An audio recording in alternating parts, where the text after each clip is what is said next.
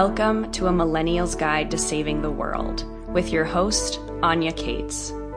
This podcast has one mission to rally a generation that's been labeled and groomed as lazy, triggered, and entitled, and invite us all to write a new story. One of a generation that's willing to challenge the status quo, reject black and white thinking, and opt out of each and every repressive system and box that we've been placed in. Above all else, I want to invite millennials to step up to the plate, to be vulnerable in owning our responsibility to ourselves and for walking this planet through the darkest of days. It's time to dream new dreams, write new stories, and create new futures. The great work begins.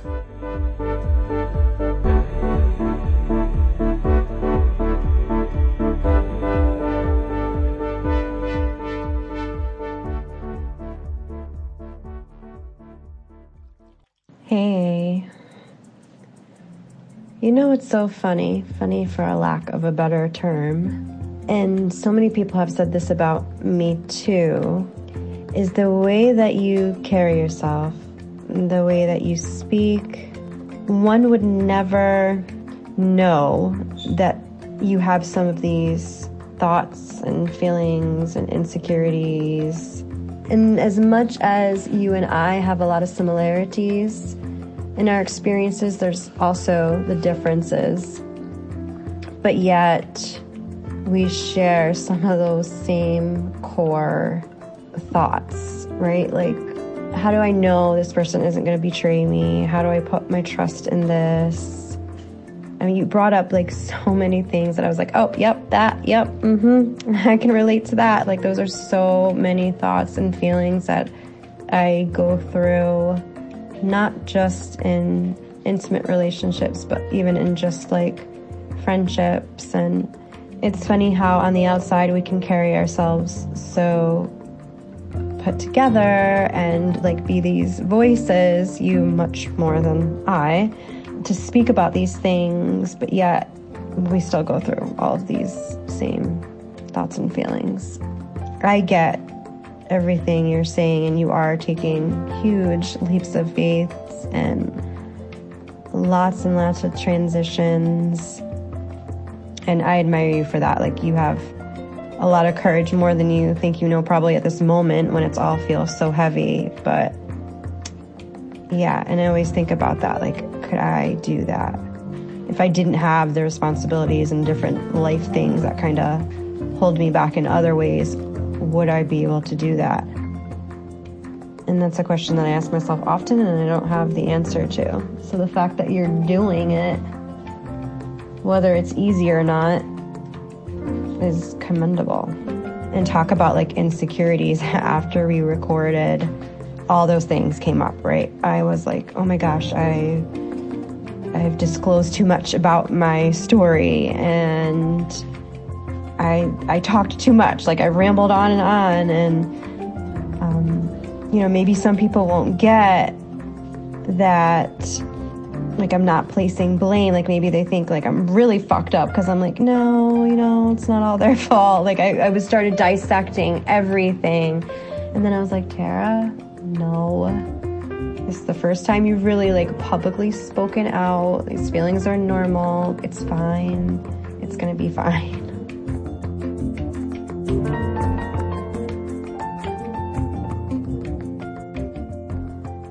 Hey, everybody.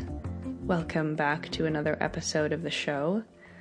That was a message, a WhatsApp message that my friend Tarah left me a week or so ago. Tarah is this week's podcast guest.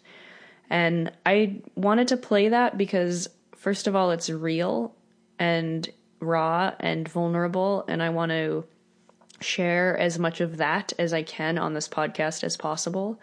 Uh, and I think also her message really summarized a lot of what our um, conversation on the podcast was about, but also conversations that we've had quite a bit offline as well. And honestly, conversations that I have offline um, with a lot of people. I've been thinking a lot about community and connectivity and the ways that society and civilization separates us. Um, I always felt like there wasn't anyone else in the world like me. Um, growing up, I felt super weird and crazy. And um, as I got older, the things I was interested in, I couldn't really find anyone else that was interested in those things. And I made so many decisions in my life, uh, knowing who I was, but just feeling like there wasn't any place for me to fit in anywhere. And so I might as well settle. Uh, I can't tell you how many decisions I made within that framework. And I think even I had, for example, my dad was um, pretty open minded and shared a lot of different things with me. And I think in many ways showed me that there were cool people out there, but I never experienced them. I wasn't meeting them. The friends who I met were often friends of sort of convenience and location. So, like, I went to school with them, and so I hung out with them. And um, I had a very sort of bizarre college experience where I also didn't really make friends. I was in a little bit of a different headspace, I feel like, than most college kids. And just really focused on learning and I was working full time and I was living with my boyfriend and I probably could have could could have found some like-minded people there. Um, but I didn't and certainly when I graduated I didn't know where they went and I you know it got to the point where I even thought I was shy and socially awkward because I would go to parties or different events and I so couldn't relate to anyone that I just sort of became like this mouse. And it was such a crazy thing to reflect on, especially over the past couple years, and finding different people that I really do relate to and who really are on my same page of recognizing, like, oh my gosh, I had this entire image of myself that's totally false. I'm not shy. I'm not socially awkward. I just wasn't in the right places with the right people. And now that I am, like, you, I can't shut up. You know, I, I, I love being around people. I love hanging out. I love, I love talking. It's legitimately my favorite thing. And yet I thought I was shy and alone. And I know because of the conversations that I've had that there are so many other people that do out there that do the same thing.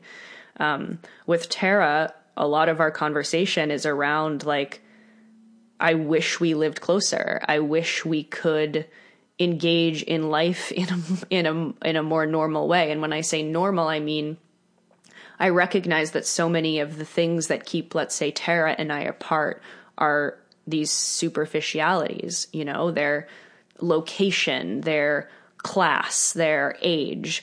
Um, in a tribal environment, it doesn't matter, you know, first of all, we'd be together in terms of geography, but it wouldn't matter that Tarah's 10 years older than me. It wouldn't matter that Tarah has three kids and had them really young and I don't have any and don't know if I want to. It wouldn't matter that Tarah's skill set is such that she finds herself in these professional environments and I find myself in these other ones. If we were living in a tribal community, those differences would be non existent. They would dissolve. And it would make more sense that we shared so many different fears, our insecurities, our hopes, our dreams. Um, and yet we can't connect on those deep levels because there are like these physical uh, separators between us. And uh, it pisses me off. You know, I, I hate to sound like some sort of conspiracy theorist, but like it all works together. You know, we all are feeding into this capitalist, civilized machine that doesn't allow us to recognize that there are other people out there that are like us and that could support us and who we could support.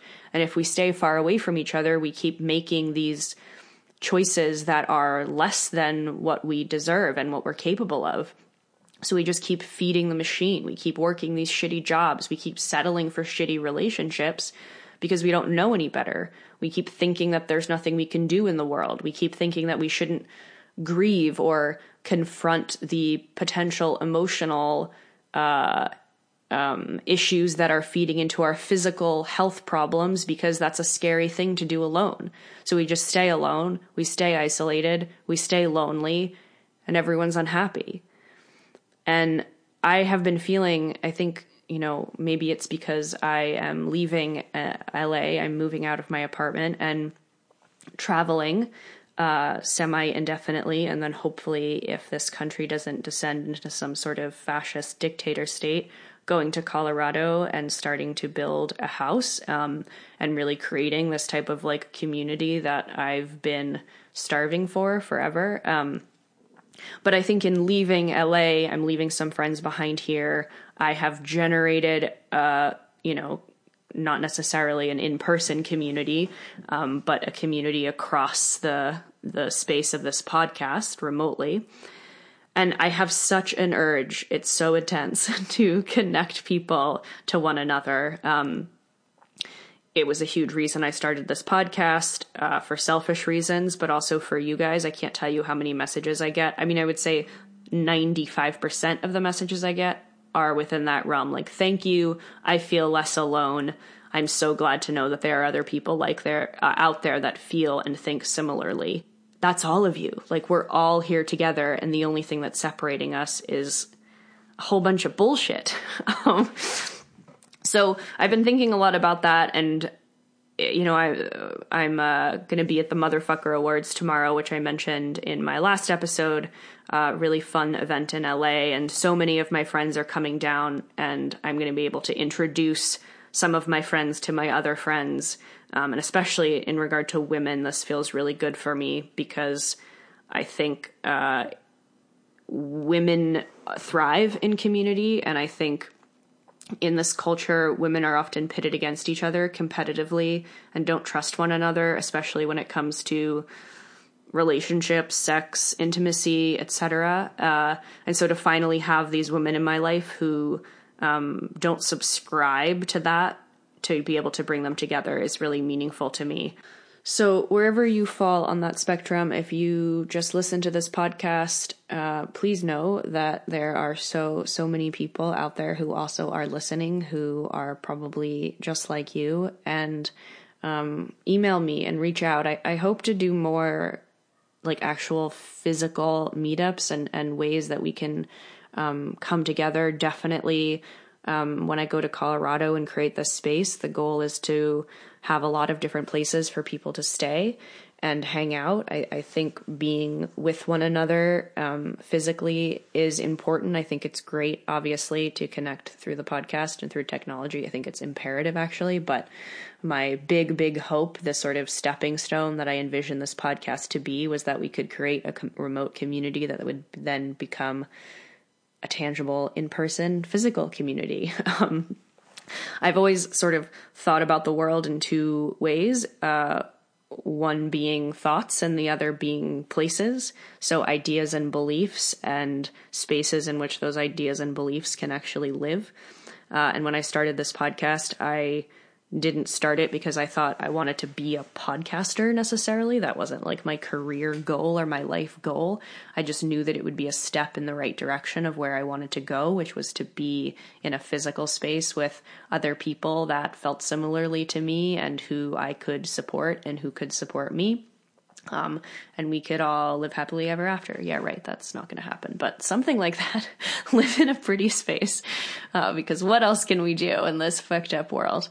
Um, and on that note, too, actually, in terms of my intention for starting this podcast and where I thought it would go, the other thing I really wanted to mention, because it's an, also a conversation I have with Tarah frequently and one that I have with a lot of listeners and friends, is about career and life path. I think, uh, especially young people now, especially with the state of the world, we're all kind of freaking out about what the fuck we're supposed to do. I think we have these, you know, obviously divergent uh, needs, which are one to do something that's meaningful and to do something that's going to make a difference and to do something that's authentic, but also like uh, we need to pay for our life and live and support ourselves and have a roof over our heads and eat food. Um, and so, how do we do those two things? Uh, how do we do the thing we want but not be poor? How do we make money but not abandon the thing we want?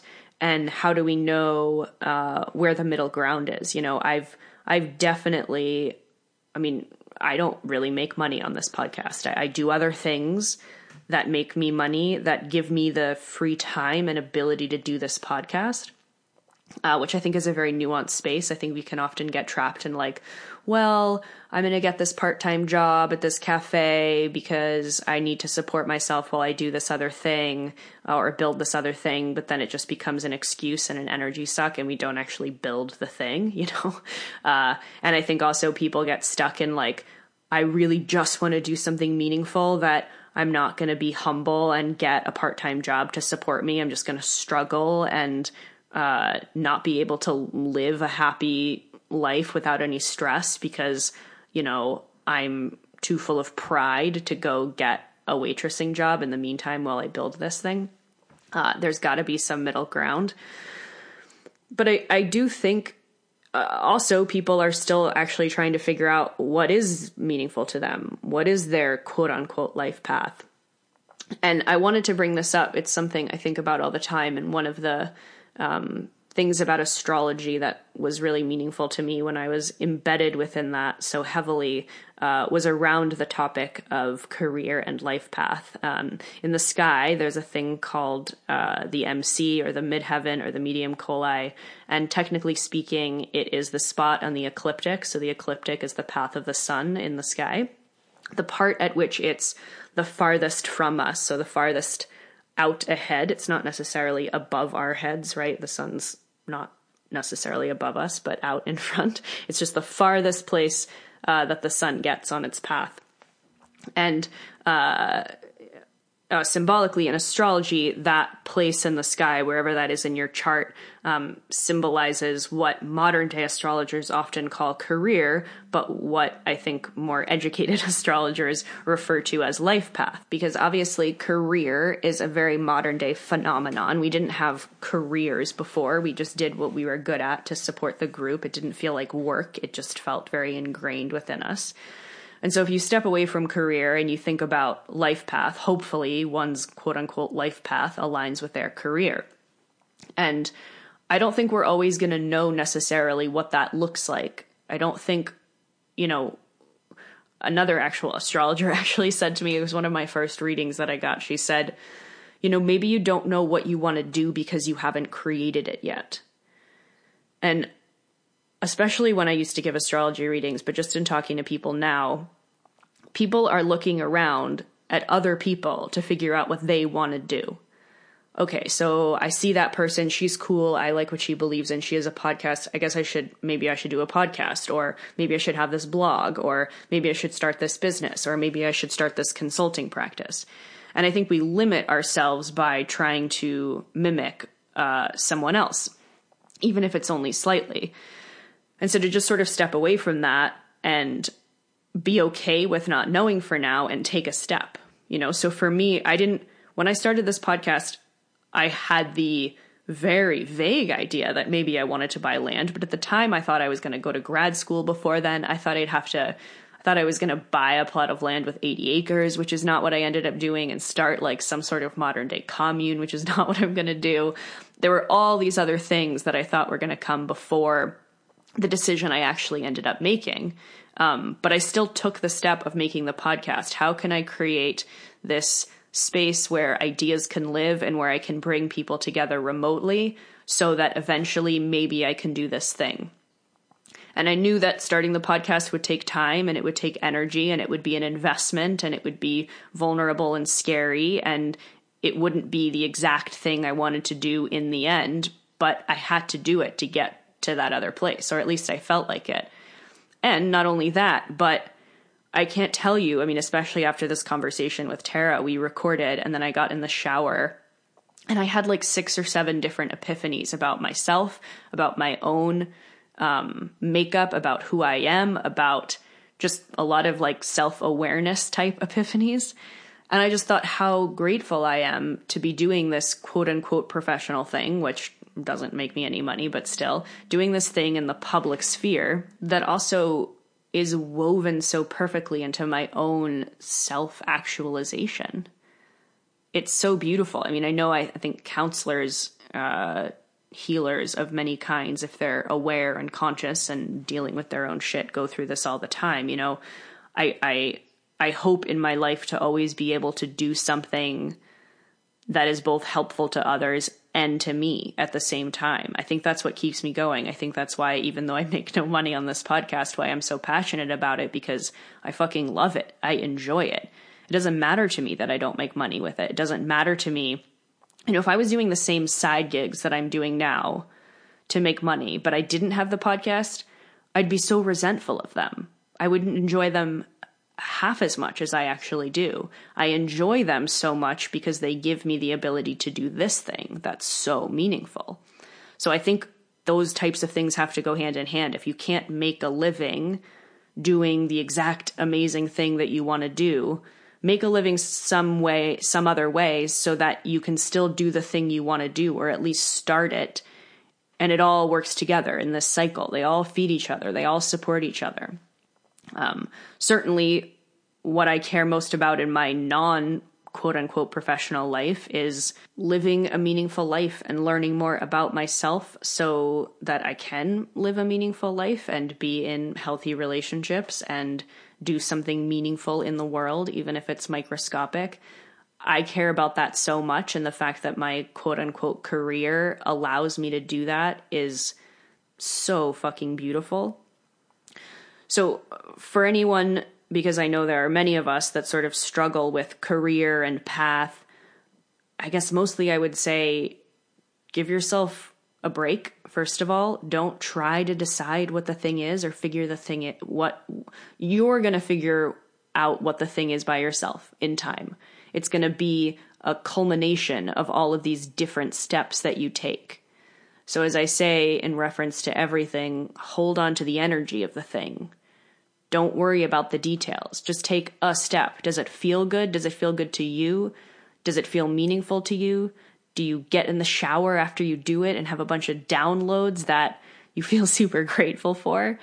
That's all you need. Just do that. Read a book. That's one step, you know? Have a conversation with someone. Reach out to someone.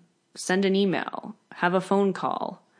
Write a journal entry. Write a song. Make a painting just do anything that gets you into that sort of energetic flow of where you want to go and you'll figure it out and it'll be fine. And don't beat yourself up about it. And definitely don't think about it. It's one thing I'm definitely recognizing about myself that I work myself into an intellectual, logical knot where I can't even feel or touch base with my intuition anymore. I don't even know what the feelings are. I'm just lost in words. So I love getting out of that place, whether it's in the shower, in the car, whatever. Uh, that's where we sort of find the answers, and they won't be answers. They'll just be steps, they'll just be clues, they'll just be pieces of the overall puzzle. So before this intro gets any wooier, uh, I'm going to stop talking. and uh, my brain's a little bit of a jello pot right now. Um, I moved the very last things out of my apartment today, which was uh, the end of an era, let's say. And I don't know if anyone else feels this right now. I'm also like going through financials for the past year um, and that reflecting on the past year in that way, but also like there are just so many people in my life and so many things coming together and converging in a way that's bizarre uh, and making me really reflect on on the past year, but also the time that I've spent in Topanga since I moved here. It's just been a lot. It's been overwhelming, not necessarily in a bad way, just it feels heavy, also not in a bad way. Um, anyway, that's where I am right now. So I apologize if this intro is like a total rambly, googly mess. Um, enjoy this episode with Tarah. If you'd like to support the show, tell your friends.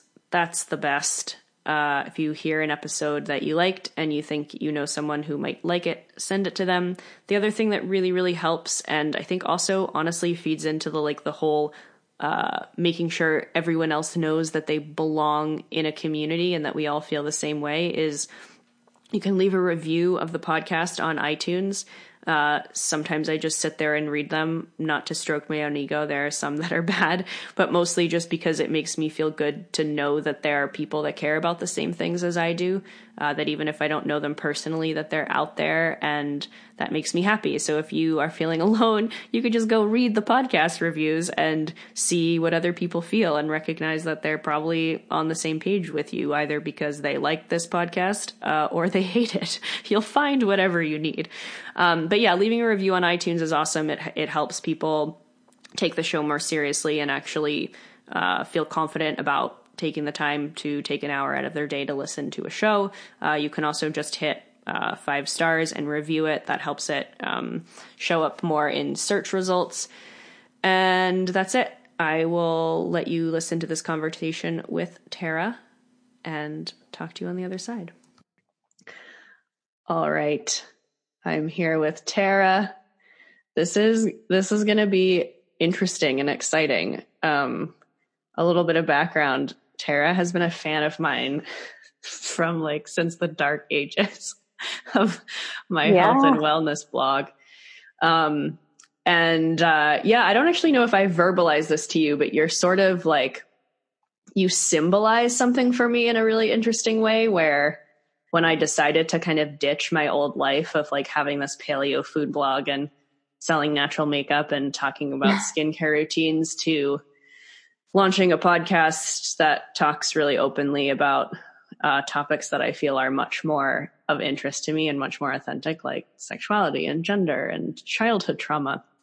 I made the distinct choice to not like start my Instagram over, but just transform it so that people could see the change of like, hey, I know I was doing this before, but now I decided to do this before. Uh, I'm now I decided to do this now. And like, if you're not into it, leave. If you're into it, great. But like, this is, I'm a real person with like real changes and shit going on. Um, and you were so, you know, gracious in your uh, support prior. And then that only sort of grew in that transition. Um, and then not only that, so not only did you like do that transition with me, but then we actually, I feel like became friends and met in person, which was this whole other thing of having a platform is, was always a little bit, uh, intimidated. Well, when I decided to do the podcast, I really wanted to make sure that who I was in the public realm was the same as who I was in my private life with my friends. And obviously that didn't mean I was going to like say everything, but I didn't want it to be inauthentic. I didn't want people to meet me and be like, wait, you're like a different person than you claim to be publicly. And so we met for the first time like a month ago, two months ago. Um, mm-hmm. and that was like a big deal for me because I was like, fuck, like, what if she meets me and she's like, oh God, like, I actually don't like this person. I just like her public image, but I think you still like me, which was really great. Um, so yeah, I'm really, I just have been really grateful for, for you and your like openness and, um, I don't know that much about your story, just sort of bits and pieces. Um, but on this show, as I've talked about before, I really like to um, not only like interview authors and you know people who have done these big things in the world, but also just like regular people who have confronted really challenging issues in their past. Um, and uh, I like having these people in my life because it makes me feel like if they can accomplish all of these things, then I have no excuse. um, and and I feel like you're definitely you've uh, certainly become one of those people for me. So I really wanted to give you the opportunity to share your story and also have my listeners hear from a really genuine, authentic, real person about real shit that people deal with all the time. So thank yeah. you for all of the above. Sure. Um, geez, where to start, right? it's funny because I remember sending you a message when you changed your whole like Instagram theme and went a different route. And I was like, girl, we have so much more to connect on than skincare issues. like, I love this person. Like, where have you been all this time? And, you know, as much as you've appreciated me being part of your journey and supportive, I can't thank you enough for being who you are and being willing to share things that other people might not be and to talk about things that are otherwise seen as taboo. It just really paves the way for people that are going through their own little awakening um, to feel connected. And every time I turn on like one of your podcasts, I'm like, this is what I need. This is the stuff that I need to hear. So if I can't find it in my own area, um, at least I know that there are other people out there who share similar thoughts and ideas. So thanks. Yay. Yay. Send it so there. The end. It's just happily ever after. yeah. Thanks for tuning in, guys. Yeah. um, yeah, thanks. And I, that is exactly, I mean, what you said, and I'm sure we'll get into this a lot. A big intention of starting the podcast was, and I've been thinking about this a lot. I'll probably allude to this more in the intro I record for this episode as well, but just like this feeling of the fact that there are it's so hard to find like-minded people. Like you can't go on fucking tinder or like go to a bar and expect to find someone that's cool you know? Like you have no idea. Um and with the podcast especially if you let's say organize meetups around it or connect the other listeners it's like the screening process has already been done. So you can just show up and know that those people are cool because they're willing to sit there and listen to me for however long. Um, and that's been so gratifying and meaningful. And I definitely, I made so many decisions in my life based on the fact that I didn't think there were other people like me. like, I just thought this is the best I can do. I'm going to settle. Um, and so the fact that the intention I had around the podcast to make people realize that there were other people like them and that they did have more options to hear that back from people like you who are listening and actually get that is really cool. Um, yeah. Yeah. For sure. So, all right, let's let's start. Let's go back. Do you want to talk about. I want to talk about your past and your childhood and go as deep and long into that as as you want and we can kind of jump off from there. All right, let's do it. So the interesting part probably is that I would say I had what was considered like your all American, semi white privileged childhood for a good number of years. Um, my mother was a stay at home mom. My dad owned his own business. I was the first grandchild on both sides. So I was doted on and you know, we had a house in a great neighborhood. Um, have a sister who's four years younger than me. And then the story changed really quickly. And I think that's where my own personal journey began. And what was really instrumental in that was that all the things that I wasn't ever prepared for started happening. So my father was addicted to drugs and I didn't know that as a child. Like looking back, I can see like where the signs were and um, things that you don't realize when you're a child. Uh, so you know that caused a lot of chaos within the family. I can remember him you know, in and out of rehabs and spending the holidays going to visit him and not really understanding why he wasn't home with us.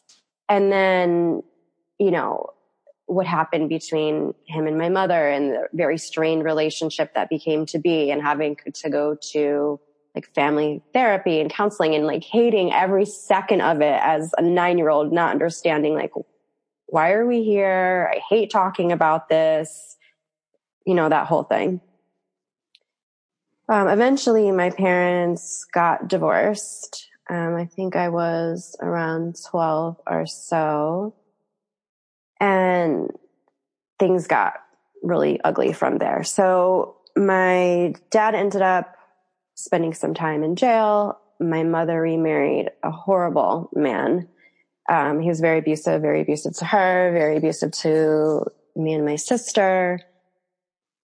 And at that time, whatever she was going through, she decided her job of being a parent was done. So now myself and my sister are navigating this path where we have one parent who's physically not there and one who mentally and emotionally isn't. And we're living in this house of chaos and I felt responsible for her. She's four years younger than me. So, you know, we'd be left for days on end or whatever the time period was. And I can remember like just scraping together change and, you know, going to Taco Bell or, you know, getting a slice of pizza or whatever it was to make sure that we were taken care of. But it was, it was a lot of responsibility and it was a lot of guilt for somebody who technically, you know, wasn't my responsibility, but we were in it together, right?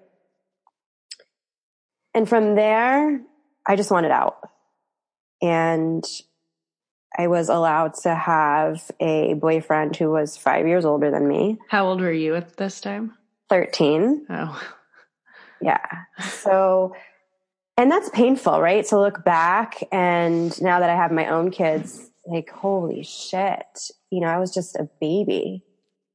But that was my ticket out. Like, that was my knight in shining armor, you know, like, get me the hell out of here. And it was allowed. Like he was allowed to be over. He was allowed to stay over because there was no parenting going on. Fast forward a little bit and i had my first child at the age of 15 and i remember when i told you that you were like oh my god like i don't even know if i was having sex I hadn't right yeah and I remember telling you, I didn't even know what was going on. Like, this is just what you do. You just go along with it. I didn't really understand the concepts around sex. I wasn't even mature enough to, for the emotional or the mental piece of it. It was just going along with it. Like, yeah, this is what you do and this is how you get attention and this is what's expected and then to have a child at the age of 15, like I was just a child myself.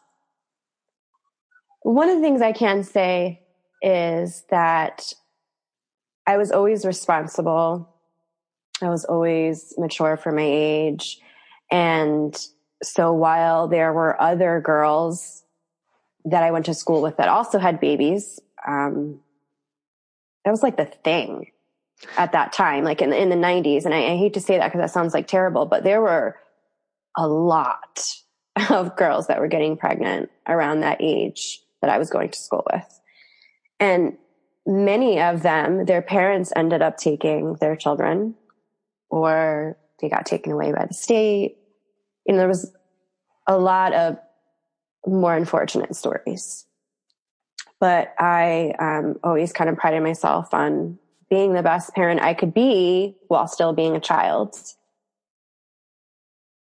And then by the time I was 18, I had two because I, you still don't really know where you're going. And this just became a pattern. Was this the same guy or a different? Nope, different. I have a question going. Yeah. Sorry to interrupt, but I want to yeah. talk about also like, so I assume you were having sex probably very soon after you met this guy around 13. Yeah. Um, yeah. What was your, I mean, I'd love if you're open to it, like talking mm-hmm. about, cause I'm always sort of thinking about our shame, right, around sex and how we have these certain ages where we decide we're ready versus not ready. And some of it makes sense to me and some of it doesn't. And some of it seems socially constructed. And, um, at the time, like, do you feel like he was taking advantage of you? Do you feel like you really wanted it? Do you feel like you even understood what was going on or that you were pressured to do so from society? Like, where, if you can remember, was your thinking around sex at that young age, especially with someone who was older and I imagine had sort of experienced it before? That's a good question. Um, one that I don't think back on a lot because I don't remember. Yeah. You know, like I'm not going to say I like totally blacked out or anything like that, but like I don't remember what I was thinking or feeling during those times. Um, I, you know, it wasn't non consensual but at the same time, what does a 13 year old know? And when I look back at from his perspective, I'm going to say that someone who's 18 should have known better. But I'm not going to put all of that ownership, you know, on him. Um, yeah, I don't, I wish I could answer that. I wish I knew like what was going on in his mind. And for me, it just really was just like following along with what, what was expected. Yes, definitely from him. You know, he's 18. Like that's, that's what you do, right? Um, but definitely from society too. I mean, all, we were all talking about sex at that age. Mm. And you were probably the oddball out if you weren't in a relationship and doing something. Um, the early 90s were just a weird period of time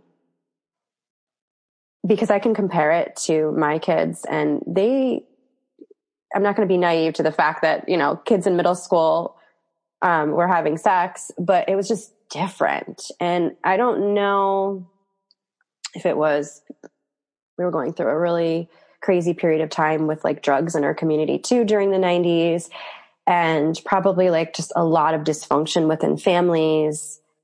And so I wasn't the only one. Yeah. I'm probably talking and, a lot less about it than now as well. Yes. Right. Right. Right. Right.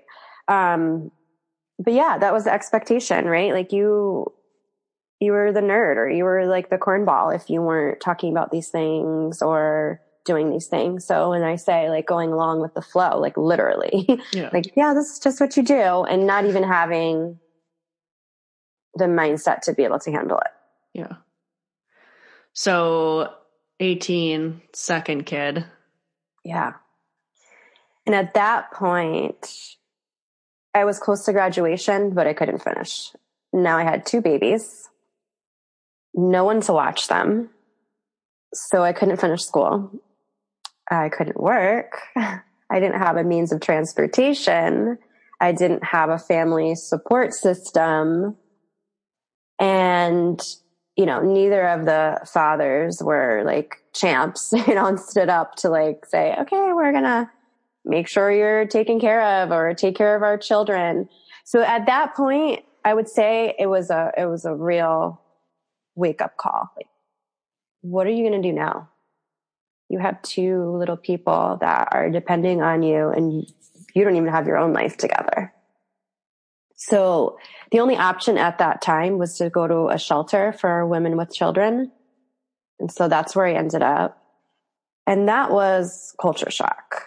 Um, the things that happen in those places are not fairy tales by any means. Um,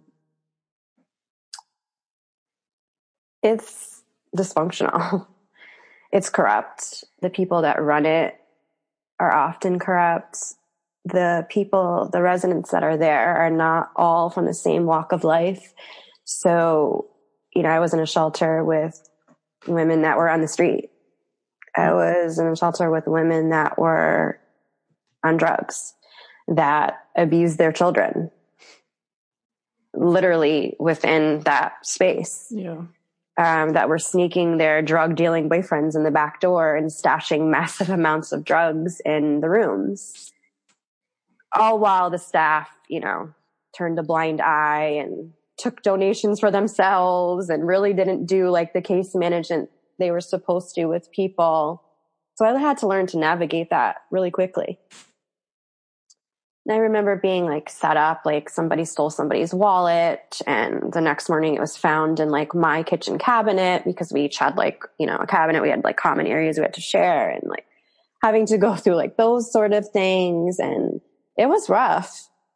Um, so to get myself out of there all day and also to get myself on the path to a better life, I did everything I could, right? I, I took my GED.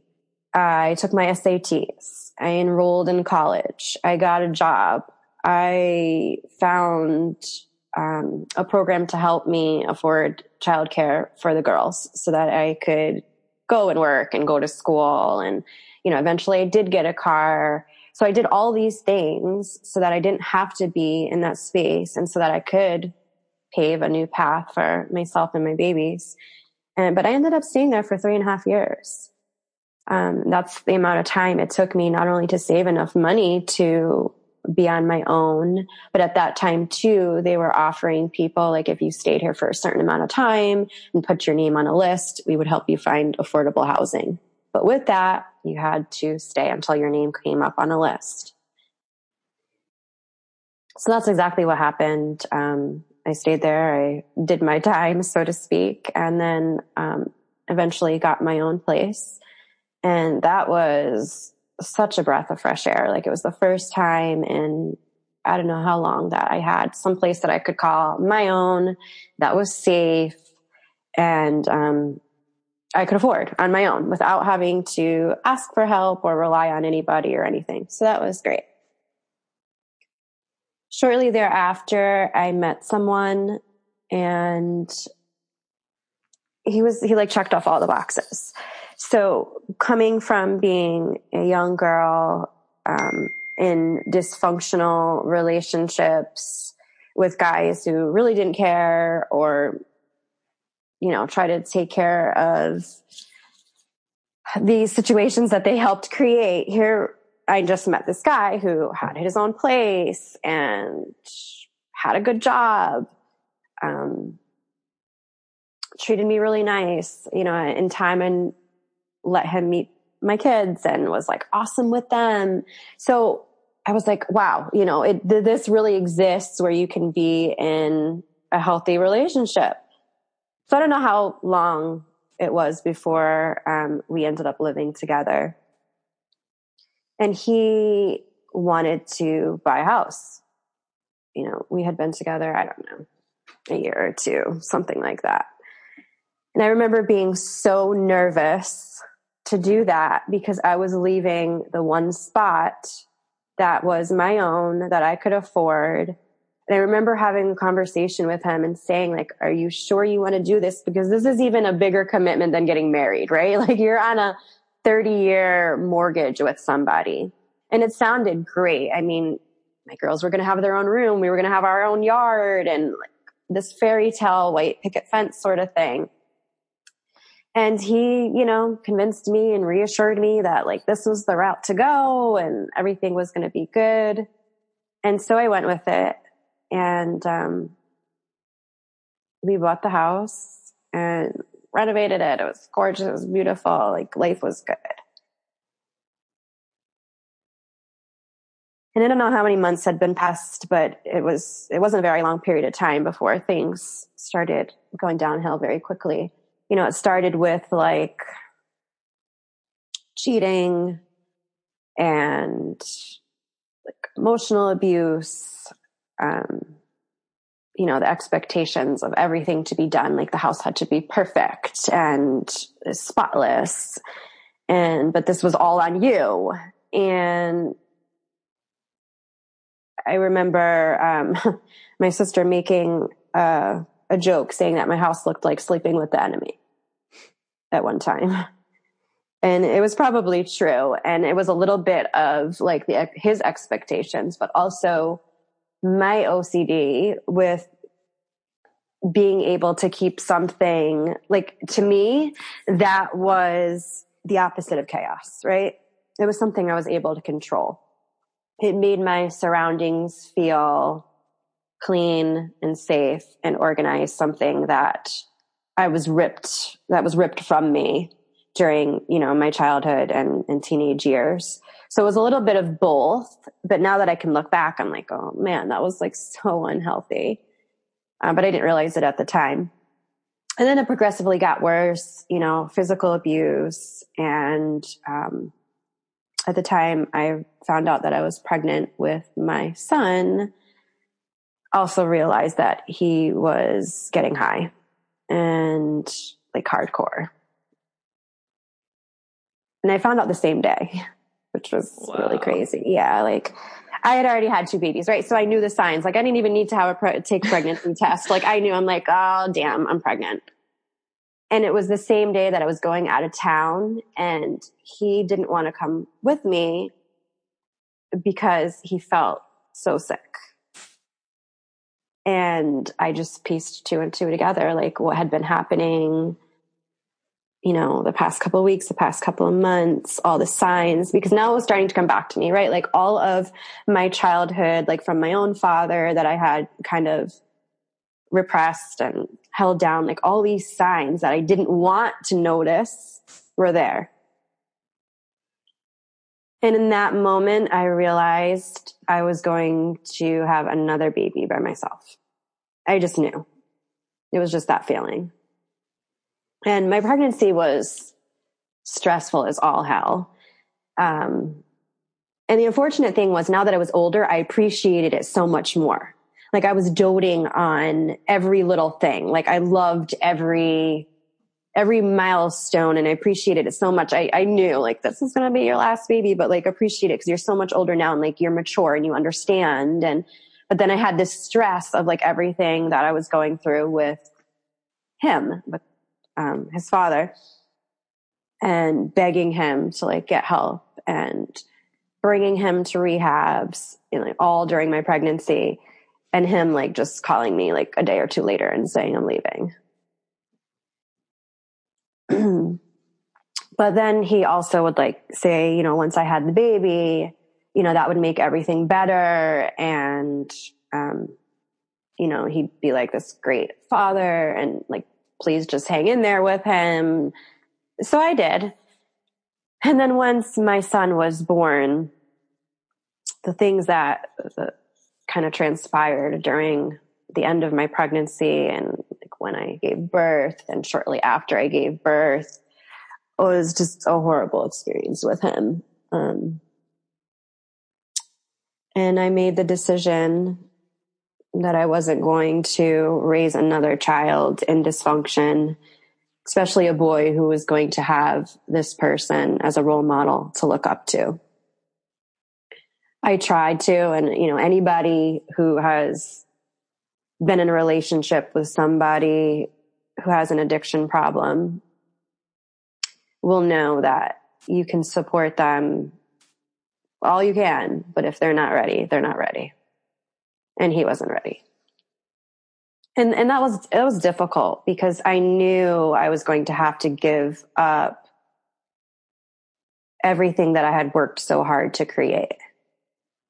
And it was the trauma of like i don't want to go back to a shelter. I don't want to give up this home that i've worked so hard to be my safety net. I don't want to bring another child into this world without a father. I don't want to parent again by myself and and what does this mean for me like and now i have nobody again so stayed probably for longer than i should have for all those wrong reasons but you know, he was also in my ear telling me too, like, you'll never make it without me and nobody's going to want you with three kids and all that like abusive stuff that you know isn't true, but it still sticks in your mind.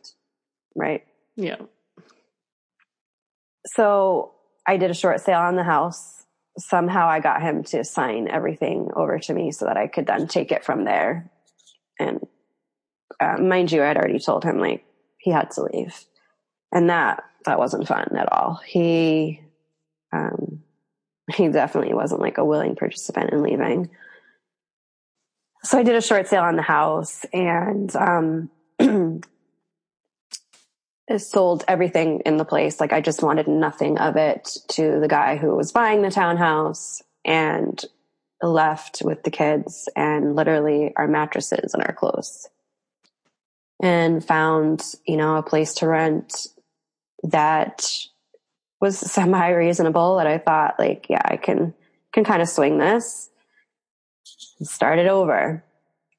And that's when phase two kind of began. So I was lucky enough, um, years prior to get into an entry level corporate position and worked my way up the ladder. So while it was difficult. Um, I was probably in a better situation than a lot of other single moms with, you know, job wise, salary wise. Um, I still definitely by no means, you know, like comfortable. It was still like paycheck to paycheck, but I at least was able to keep a roof over our heads.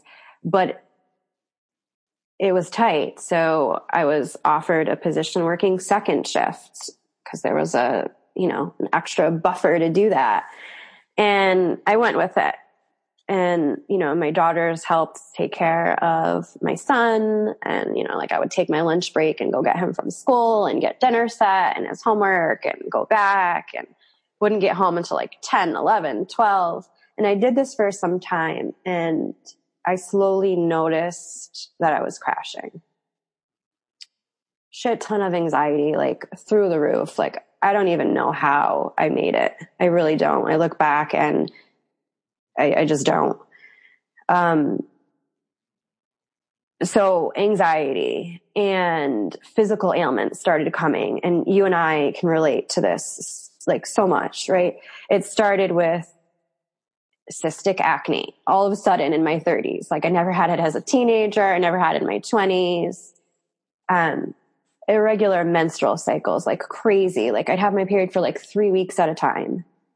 And then like 11 days later, get it again. Um, I was exhausted. I was depressed. It was just like all these physical ailments and manifestations of everything that I was going through on like a mental and emotional level. But I didn't did you know. like yeah, yeah, I was gonna say like did you make that connection at the time? Um the yeah. Like I mean no. I didn't either. I think I actually it added to my emotional stress of thinking they were totally I was like, I'm not stressed. I'm fine. I feel great. Yep. Like I've yep. got this going. I've got that going. And then that came on board and it was like, oh wow, great. This is another problem for me to fix. That sure. just added. Yeah. Oh, added a whole another right. Because then you're like desperate to find out what's wrong with you. I've got it together. I'm somewhat paying the bills. I'm being a mom. I'm doing everything that I'm supposed to be doing so what's wrong with me? There's something wrong with me. So then, like you said, add that to the mix, going down these rabbit holes of trying to figure out what's wrong with you and going from doctor to doctor and they're giving you like antibiotics and, you know, toxic creams and throwing you on birth control and everything that they want to do just to like fix your symptoms. And it only got worse so then I took matters into my own hands and started doing a little research. I found you and your blog and, you know, what you were going through with like your skin issues and hormonal issues. And that's really how we connected start with. Yeah. Um, and, and yeah, like I changed my diet. I went the whole paleo route. I did some AIP. Um, got rid of a lot of toxins. I did all of that. And, you know, that definitely helped but I still didn't feel myself. And there still were like, you know, physical symptoms I was dealing with got better, but not completely resolved. And then fast forward a little bit to last year. Actually, before that, for some months prior, I was feeling a lot of pain in my lower back my lower right side. It had been going on for, now that I look back, like well over a year, but substantially for like six months. So like the summer of 2018. And I had kidney stones quite a few times and it felt very similar. So that's what I thought it was. So I went to the doctors, you know, the, I don't know if I had like a a CAT scan or an ultrasound or an x-ray, whatever it was, and nothing. They saw nothing with my kidneys. And I'm like, well, something's wrong because this is like the same feeling and it's, it's painful. No, no, no, no, nothing's wrong with you. Like maybe you pulled uh, something in your back. Maybe you did something to your back. No, I didn't do something to my back because then my back would be hurting all the time. This is just at night. Like it would wake me out of my sleep. Mm. And it got to the point where around three, four in the morning, I would shoot up out of bed in such pain and I wouldn't be able to lay back down. Like if I tried to lay back down, that pain was searing. So I'd have to prop myself up against my headboard and just like close my eyes and hope that I could fall back to sleep for the last couple of hours or whatever it was. And in my mind, I'm like, this is not normal. Like something is wrong. Went back to the doctors again, gave me some strong painkillers, still attributed it to something I had done to my back. And then I found myself one night in the middle of the night. I woke up and I was in so much pain. I couldn't stand it anymore. And now I have had three babies, one of them naturally with no pain medication or anything. By the way, that wasn't a choice. that happened really fast and was like a really screwy situation. Um, but that I've had kidney stones, which people, some people say are like even worse than giving birth. So I've been through like these painful experiences, but this was freaking painful. So I drove myself to the emergency room. Before I left, I told my daughter um, that I was going, and she's like, "Do you want me to drive you?" And I was like, "No, I don't. You know, I don't want my son to stay by himself. So you know, stay with him because I don't even know what's going on yet. And then when I get to the hospital, I'll let you know what's going on. Went to the hospital, they did some tests. They thought it was like intestinal or digestive. A specialist came in. He's like, no, it's not that. So the attending physician in the ER looked at me and he's like, well, I don't know what to tell you. And I was like, well, something is wrong. I mean, you've just done a CAT scan where like it's showing something's going on. You just don't know what and I'm in pain. I've been in pain for months. So it's your job to figure it out. And I felt so defeated in that moment. I really almost just threw in the towel and drove myself home. But something in me told me, like, Tarah, don't, don't give up. Like this, this, you're in the hospital. Like this is like your last chance to kind of like figure this out. Like hold your ground. So he was really nasty and he's like, what do you want me to do? Do you want me to just admit you for like no reason? And the nurse who kind of was catching on by now that I was in serious pain and that he was being like a complete a-hole was like, hon, that's probably the best thing to do. that was like, yeah, you know what? Admit me. Like, like I'm getting pleasure out of this. You know what I mean? Like, like I don't want to go home and just live my life regularly. Like I want to be going through this. And it was also sad too because I see how they treat people. Like I see how they treat females and uh, how they treat people that they think like just want like a hit of morphine or whatever the deal is. And you know, you think about like black women and all the statistics around that and being denied medical care and it's just it's a screwed up situation. But all those things were going through my mind. And so I went upstairs on some random floor with some random physician who was literally just overseeing that floor. And it was just like a hodgepodge floor where they just put anybody that they didn't know what was going on. And this guy, this physician literally saved my life.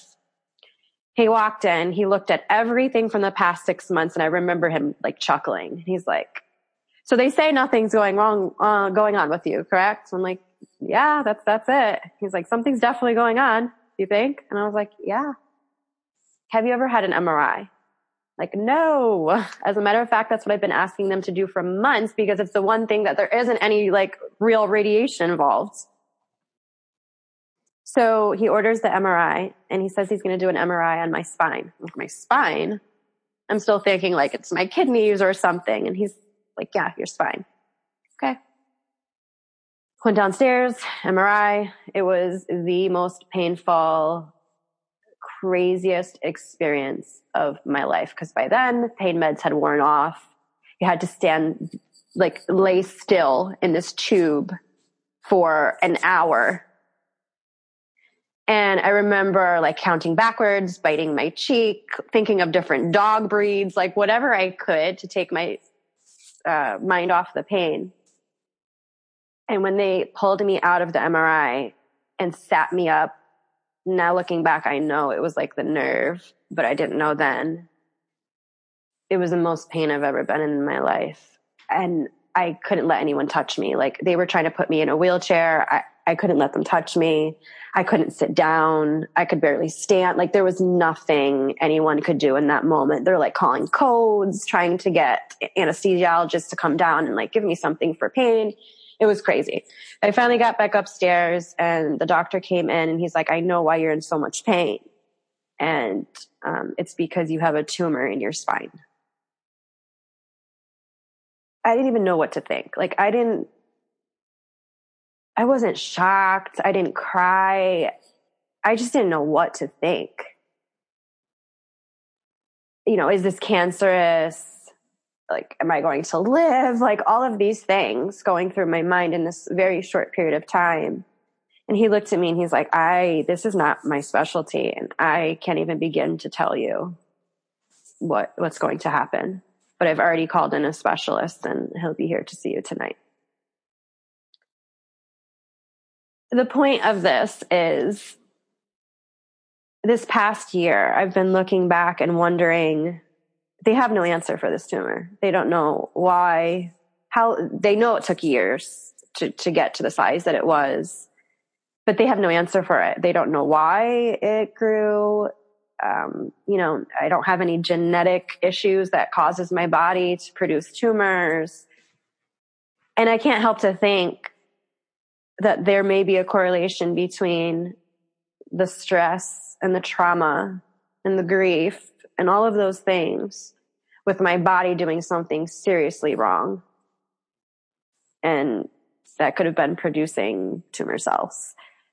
I don't know, but I know it's something definitely to think about and the importance of how mental and physical and emotional stresses can manifest into real physical diagnosis. So, um, I'm happy to say that I'm in the clear. Um, the tumor ended up not being cancerous. Thank God. And they also didn't know like what would happen with the surgery because it this tumor was literally in my spinal cord growing out of a main nerve. So there were very high risk chances of it being uh, the type of thing that could have caused paralysis or loss of bladder function. Uh, there were so many things. Um, and I remember the three weeks between being diagnosed and going to surgery were the best three weeks that I can remember ever having. And some people probably won't understand that. Sure, it was tremendous amount of stress and a lot of unknowns. But in those three weeks, I literally had to relinquish complete control over my life. Whether I was going to live or not, whether I was going to be able to walk again or anything. All I could do was be present and spend massive amounts of time with my children. And it was the first time in so long that I slept, ate three meals a day, rested, um, you know, just like normal things that when you are running ragged for so long, for so many years, you don't even realize that you're not doing. Yeah. And I, I'll never forget those three weeks and everything that I've learned since. It's literally rewired my whole being uh, for the good, for the better. Um, I've learned so much about myself, about other people, uh, the environment, I mean, everything from conditioning to awareness to the whole nine. Um, so it really was a life changing experience for me. I have so much to say and ask. I don't know where to begin. Um, I guess the first thing, maybe I've mentioned this to you in the past. I remember at one point before I was ready to confront my health issues as manifestations of my emotional mental situation. I read this book, Why Zebras Don't Get Ulcers. Have you heard about this? I have heard of it. Yeah. I haven't read it. um, it's quite good. I forget who the author is, but I, he talks about it's all about stress. And he, of course, at that point in my life, I don't think I realized I had any. Um, and I think a lot of it, because a lot of it maybe wasn't even surface level, it was like anxiety and trauma that my body was just holding from my childhood that I wasn't remotely t- keyed into.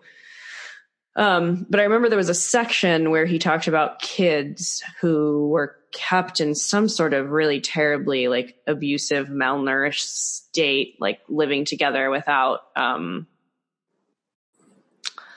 you know, any parents or love or nurturance or whatever.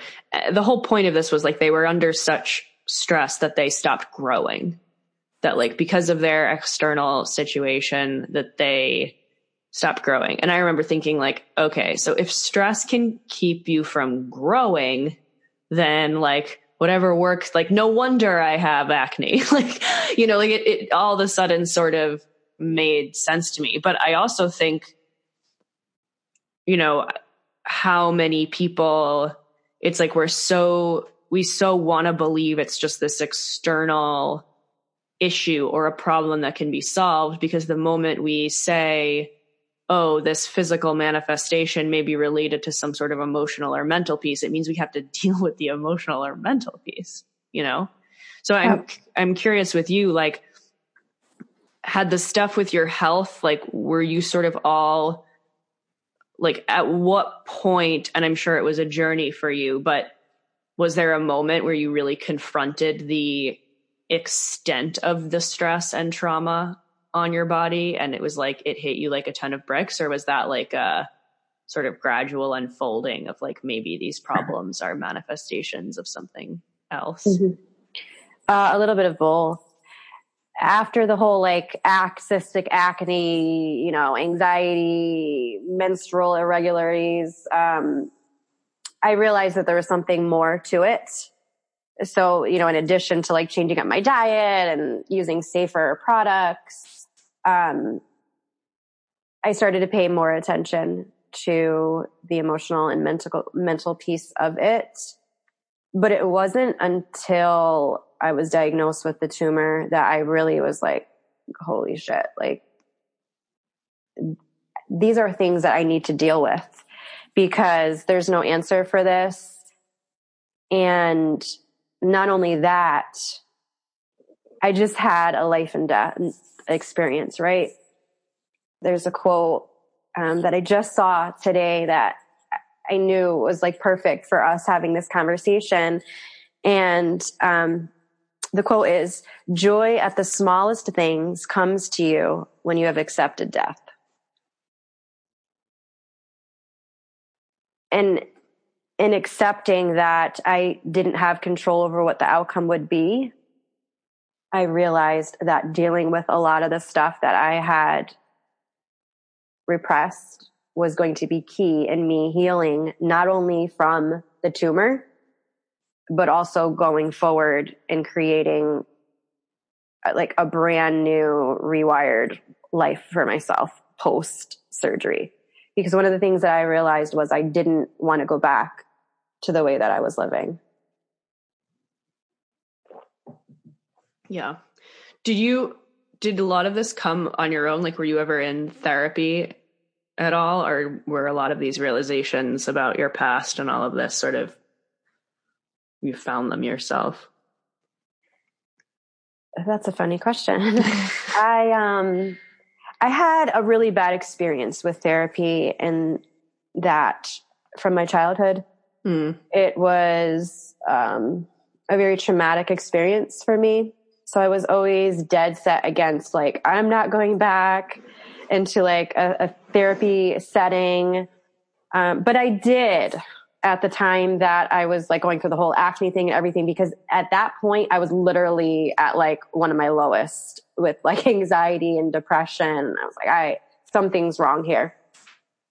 But she didn't make me feel any better. Um, you know, if anything, she convinced me to get on antidepressants and made me feel like something was wrong with me there was, but not in the way that she was defining it. And it was still really painful at that time to bring up the past. And I just remember like crying and crying and crying in each of those sessions. And it got to the point where I was like, I don't know if this is doing any good for me. I don't know if I'm getting anything out of this. So I took a step back. And by all means, I'm not convincing people not to, you know, go to therapy. For me personally, at that time, I think it was a little too traumatic. And so then I just kind of had to take matters into my own hands. So after the tumor, it was a lot of just self awareness, a lot of going back in time and dealing with things, a lot of awareness for things I hadn't processed. Um, you know, I started following some therapists online and, you know, some of their stuff resonated with me more. And then I kind of took it and like instead of sitting in this session, like face to face with somebody who was telling me everything that was wrong with me, I would just take pieces and just kind of relate to it and take it from there.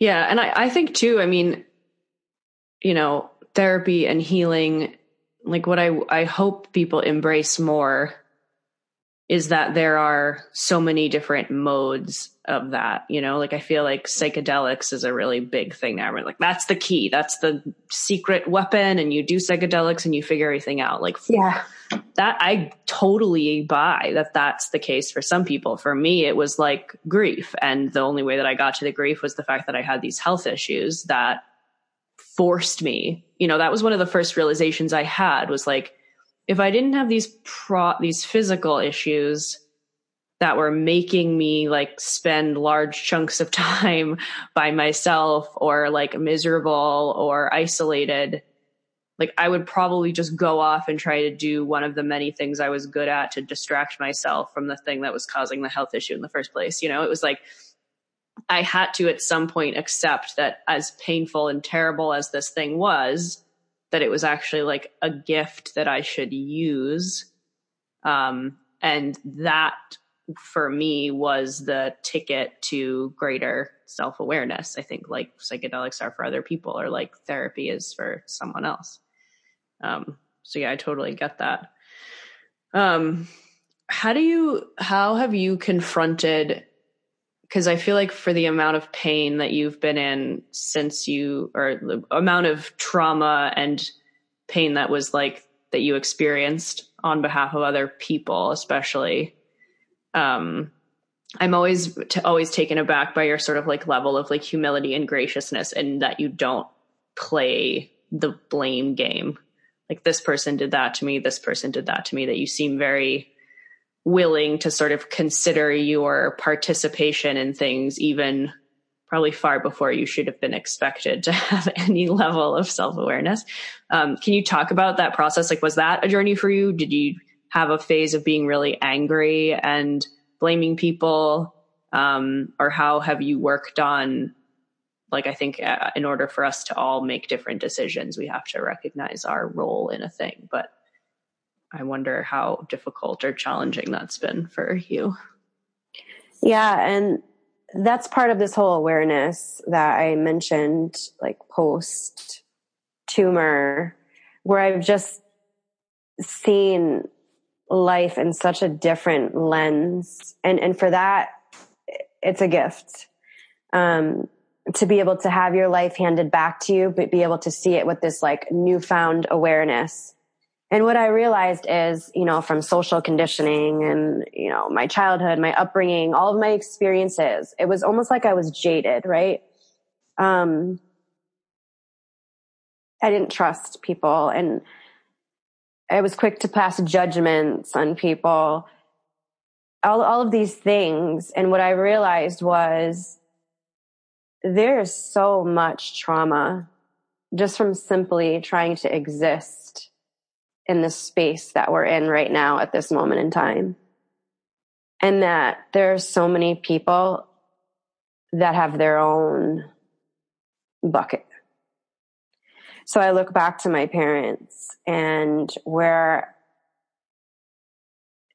absolutely they have responsibility in the ways that things played out for myself and my younger sister. I try to look at the trauma that they endured or, um, you know, some of their own emotions and weaknesses and what have you. Same thing with the men that have been in my life, you know, um, I can see where almost every significant person that I've had an intimate relationship with has had their own traumas and griefs. And so I think that helps me in being more understanding to not just quickly placing all of the blame and playing this resentful, hateful game.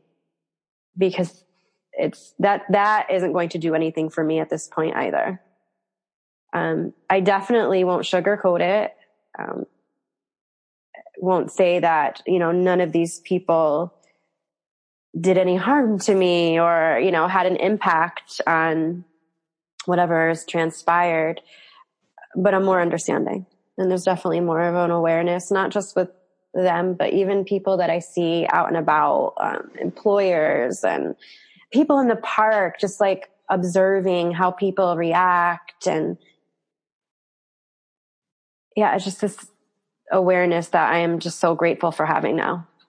Yeah, and it's nuanced, right? Because I think we probably all, some of us will get stuck in like, you know, well, it's not this person's fault that they're acting like this or they've had all these issues or traumas in their life. Um, but then also not set a boundary and not protect yourself, right? So it's like you have to do both things. Yes. You have to like, which is hard because then it's like, oh shit, like even though this person's hurting me, and maybe even though they're not going to admit that I'm going to hurt them, like I have to leave this situation and protect myself, which can be really hard when you're, yeah. yeah oh, yeah. Uh, you know, because then it brings up like codependency and things like that. I've always felt guilt for leaving a dysfunctional situation. Yeah. And I'm finally at the point now where I can say, you know, no, it, it's okay to put yourself first and it's okay to still even say that you have love for somebody, but not be part of their life. Yeah. And what are you, I mean, this is probably a difficult question, but in looking back and like knowing all the choices, like a lot of our conversations um, have a lot to do with the uh, where you are now in your life um, in terms of like you have kids that you need to support and um, you need to have a job that pays for you to live and sort of struggling with like I you know I want to do all of these meaningful things but I don't have the capacity to and where's the balance between that and um like in terms of regret or like do you ever feel any of that or like wish you'd made a different decision or how do you integrate those things now um, without getting like lost in just like guilt and blame around the choices that you made you're bringing up such good stuff, Anya. I try. um, that has been something honestly until just up until very recently that I have struggled with. The shame around some of my decisions, um, or experiences. You know, some of it wasn't my decision. Um, but also, um, regret, um, for some of the decisions that I made with who I did, when I did that sort of thing. And what I realized is holding on to those thoughts keeps me in a very stuck space. This is what it is, and this is the path that I went down or that was presented before me, however you want to view it. And really, so it's for me, taking what I can from all those experiences and deciding how to move forward and creating just a very new path. And it is hard, right? It's hard for anyone, but especially a single mom to have these visions of this healing journey and doing things so differently and like opting out of all of these oppressive systems but not to have the resources or the support or the system to be able to do so. And that's kind of where I found myself recently is having like all this awareness, all these ideas, which I'm so grateful for, but kind of feeling stuck in how to make those things possible and moving forward because you do have to consider that I can't just say, okay, I'm going to wipe the slate completely clean and start over and do things like completely different because I, I still am responsible for creating stability and uh, supporting my children. So there's that seesaw of self care mixed with responsibility and trying to go like a completely different route. And you and I have talked about that at length on a number of occasions. Um, I don't have the answers. And that's been difficult too, is trying to realize like you don't have complete control over this. You just have to be open to the opportunities and find ways to make it happen the best you can. Yeah. Yeah, I mean, it's another thing I appreciate you too. I think I like you when before we started recording, I was sort of telling you about what the next few months of my life is going to look like. And it's like traveling all around the world and doing all hmm. of these things. And I'm always like, I always feel guilty about talking to people about certain people, at least about that, because it's like, I know I have this, this privilege. I mean, just on a base level of like, I don't have kids. I mean, obviously there's benefits of having kids that I don't have and whatever, but there's a privilege and freedom in the fact that I don't, both financially and just in terms of my schedule. Um, and there's a couple people I feel like, like you in my life who are in very different situations, but who, you know, there's a lot of anger, I think, at like, well, I don't have that type of opportunity. So like, fuck you for talking about it or fuck you for doing it. And, and I guess what I've always felt is like, but because I have the opportunity, I better fucking do something with it. Like if I have this privilege, I better use the privilege. Like what sense is it to not take advantage of what's in front of us and you know, my hope is that even for people who are in a different situation, that they are inspired by that, at least on some level. Um, and I've always really been sort of taken aback by how, you know, you're not in this situation and yet super enthusiastic and um, supportive, which has really meant a lot to me and made me more comfortable, like talking about this stuff openly. Uh, I love that you can go and do those things. Yeah. Um, one of the things I can say is I still have a lot of love in me and for other people too. So it's, it's like there's no hater type situation here. I'm happy that you're able to do what you're doing and the fact that you're sharing it with the world is fantastic, you know, cause for the people like me and, you know, other single moms or, and it's just not just single moms. There's so many people that don't have those opportunities for different reasons, um, they can still feel connected and you're still doing things that inspire on so many levels. And it always gives me ideas too. You're like, oh, like she just had a podcast on this topic or whatever it is. It, it helps me to think about that stuff more. Um, but you bring up something very real here and it's something I've thought about for a real long time. When I started my whole health and wellness and spiritual journey, a lot of the people out there were the people that were married and stay at home moms and going out and getting facials and massages. And I'm like, shit, like I can't relate to you guys.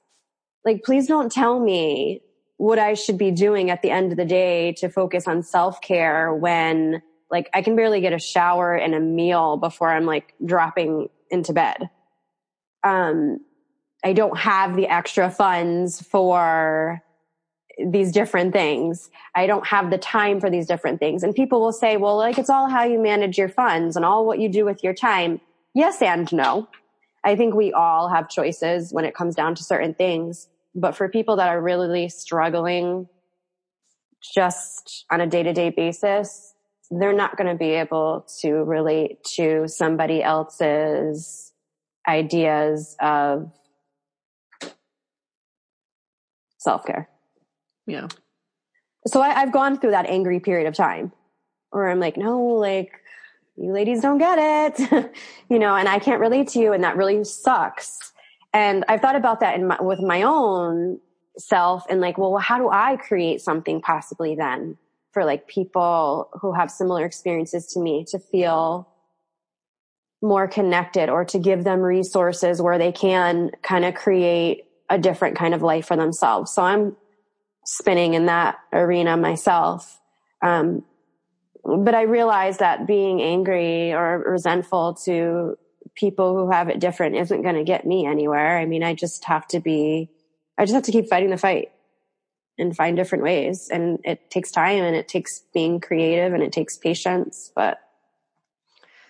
Well, I'm definitely in support. I mean, I think it's also, that's such an area that I you know, a lot of the re- like I don't think I'm gonna or I don't think I want kids myself, but I'd really love to help raise kids. And it's like I I'm unclear of what difference individuals can make in the grand scheme of things other than directly influencing those or people around them and i think like we're all going to die and the people are going to take over this world are the children so it's like at the very least whatever kids are around me like i don't want to pass this shit on to them. Um, and I think for you, like that would be such a valuable, like, I'm not sure, I'm sure you talk relatively openly with your kids about all of this stuff.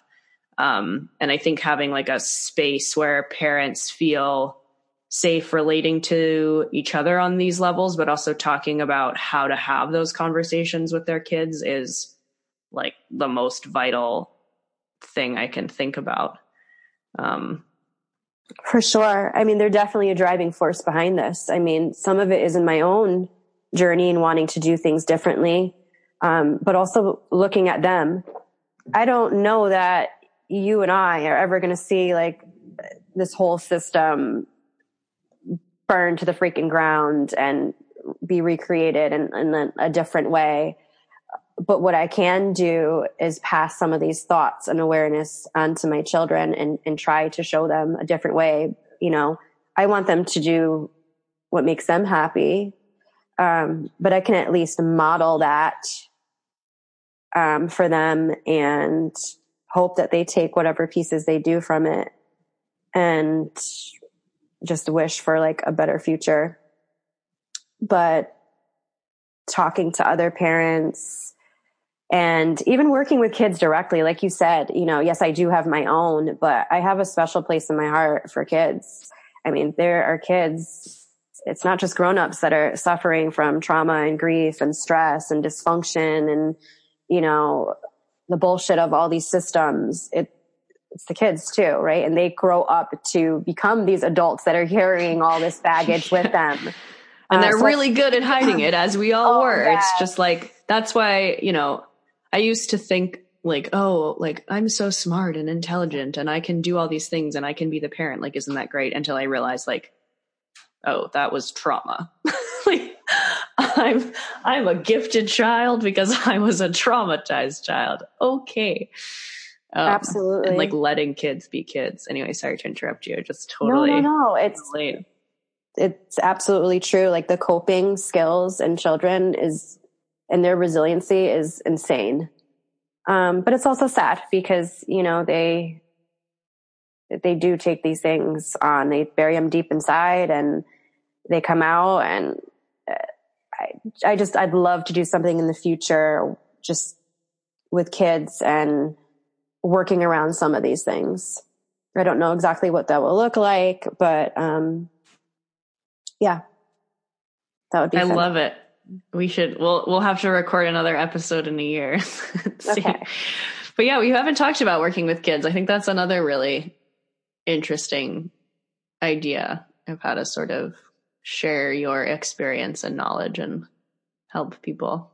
I love kids. I wish I could just hang out with kids most of the time, honestly. Me too. I'm like, can I just stay home and cook and like do things with kids. like, do we have to have another adult conversation? I just want to go braid hair. yeah. Yes. yes. For sure. Um.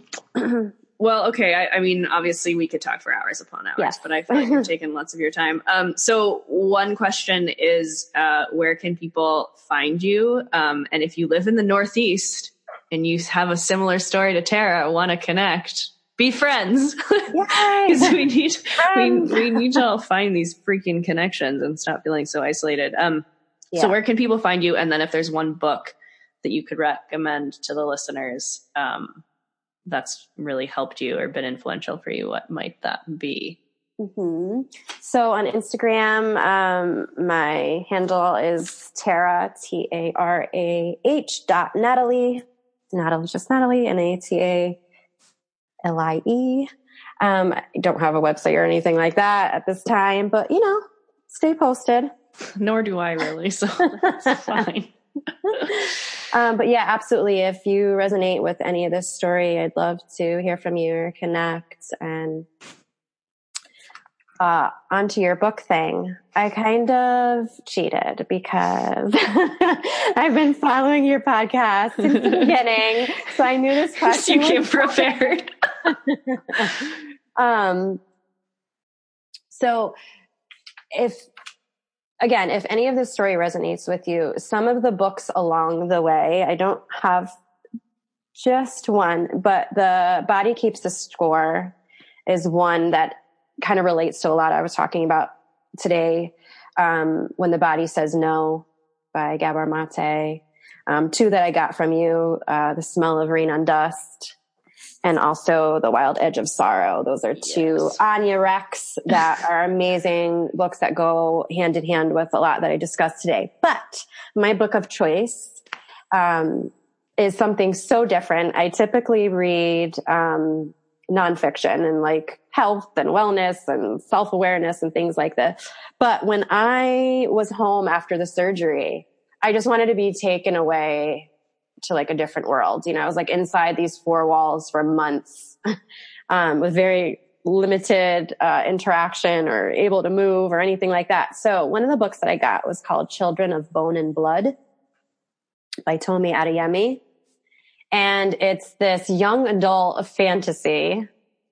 And it's, she likens it to like a Black Panther with magic or, um, like similar to modern day black experience, but in a fantasy world sort of way. And it's about these villages and clans. Have you read it? I haven't. Okay. Um, they're possessed by magical powers and the monarchy comes in and takes away their powers. So it's this like power struggle and there's love and there's magic. And it just, it was an amazing takeaway. Like I felt like I was living with them in these villages. And I'm like, just take me there for real. Um, the cool thing is it's book two is actually coming out on December 3rd. So it's series and they're turning it into a movie. Amazing. Yeah. Like hunter gatherer tribes and magic. Like, yes, yes. I know. I was like, oh my God, this is great. This is what I need right now. Enough of the health yeah. and self improvement yeah. stuff. So it was a pretty cool book to read. That's awesome. I'm glad. I love when people recommend uh, fiction. Yeah. Yeah, I agree. I, I, get very stuck in nonfiction and then I like read a story. I'm just like, oh, thank God, this is such a relief. I don't have to sit here with a pen. right, right. And take notes. yeah. I mean, I still do, but it's like a different kind of thing. It's like, ooh, that's inspiring, not like yeah, something else. Anyway, okay. Thank you so much. Thank you for having me. Of course. Uh, I'm really glad we were able to do this and talk soon. All right. Hello again. Thanks for listening to that episode. I hope you enjoyed it. Um, by the way, the song that I played in the intro behind Tarah's message was called Dary, Dary, D A R Y, by o- Omar Sosa and Seckou Keita. Keita? I don't know. Um, I will put it in the podcast description as I always do. Um, I do have a Spotify playlist, by the way, for anyone that's interested of all the songs that I've put on the podcast, so you can subscribe to that if you like the songs. Um, I'm going to play you out today with a blast from the past. Are you guys ready for this shit? Uh, I'm going to play Let Go by Frou Frou. Fucking amazing. uh, I used to be really obsessed with that album, and um, I think there might be a song or two which I like better than this one, but Let Go just kind of felt applicable to today's show. So that's the one I'm to play. Um, if you want to support the show, as I mentioned, please send an episode to your friends, rate and review, and subscribe on iTunes. I always forget to say subscribe, but that also helps if you just hit the subscribe button. Plus, it works to your advantage because you know when I release a new episode and you don't have to go and look for it. Lastly, uh, my other podcast uh, that I launched recently, we have two episodes. It's called Horror Rapport, R A P P O R T. It's a podcast that I host with my friend Aaron.